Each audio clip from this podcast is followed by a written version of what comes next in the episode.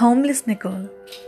On a cold, wintry Saturday night, I stepped out of my apartment. I wanted to escape from a mundane and seek solace in the lap of nature for a while. For those me moments, I needed time to breathe. I felt the breeze. I've seen the trees turning leafless due to the frosty weather. Sometimes, too cold can cause a stifling to breathe.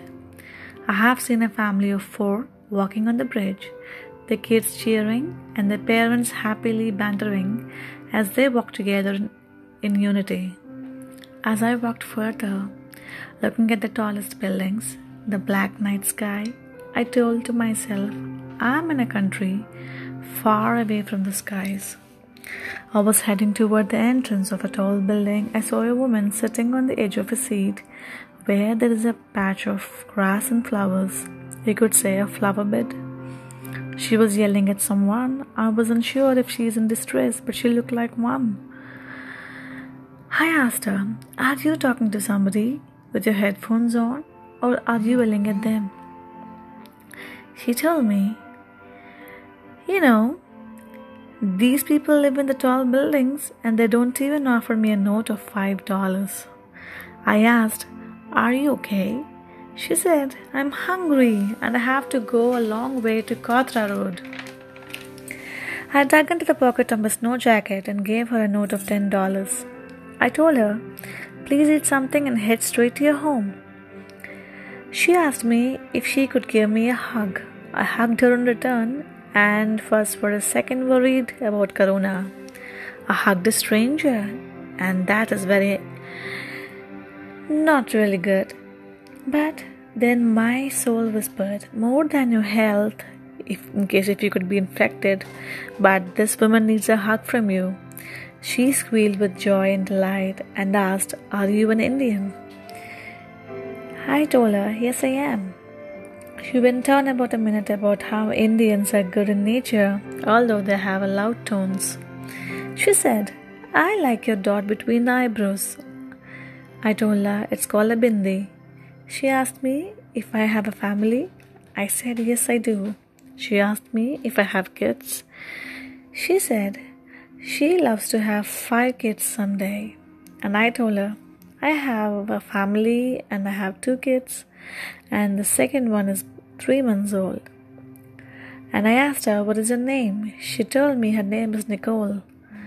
And uh, she asked me in return, What is my name? I told her it is called uh, Ramu.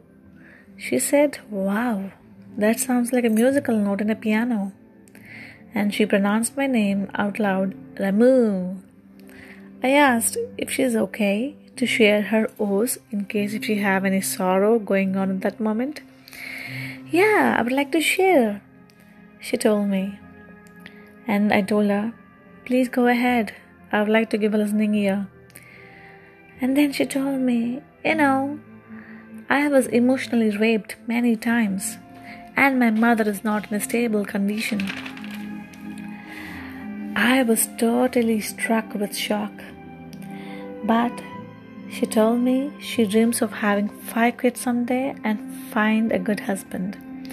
I asked her, How old are you? She told me she's 20 years old. She's carrying a pack of cigarettes. She asked me if I can offer you a cigar. I told her, No, thank you, I don't smoke. She asked me, Do you do drugs? I told her, No, I don't. She told me, I carry drugs and weed with me. If people are okay with it, I give it to them. And I was taken aback. I asked if she is of a Canadian nationality. She told me she is, and uh, she had so many emotionally hard times. And uh, she can no longer figure out what is going on in her life right then. And uh, i asked her if she does take care of her mom. She told me both of them are having a depressing time at home. And uh, i was quite um, uh, baffled by looking at the blood stains on her shorts. I asked her what, what are those blood stains. She told me, Oh, I actually fell off from my rollerblades and I went to retirement home to get some band aids. She again said, Thank you so much. I would go buy some food and I would love to have a heart-shaped tattoo on my cheek. And in future, if you ever see me, then you should realize by the heart tattoo on my cheek. Then I was like feeling very sad for her, for this 20 year old something girl. Because I felt awful to know there are dangerously troubled people in this world with the battered and bruised relationships. They make a catastrophe of their lives. I told her, first, she must be financially stable to bear kids and raise them. She told me, I would really appreciate your advice. Thank you so much for stopping by and talking to me. And she thanked me and prayed a little prayer saying, Oh, I really wish you and your kids really, really safe life. I thanked her. I thanked her for her little prayer. And I prayed God that she should see light at the end of the tunnel and she could find a home someday.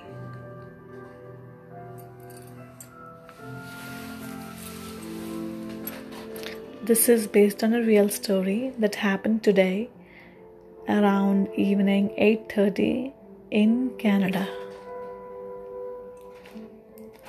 Thanks for tuning into Spotify and Anchor.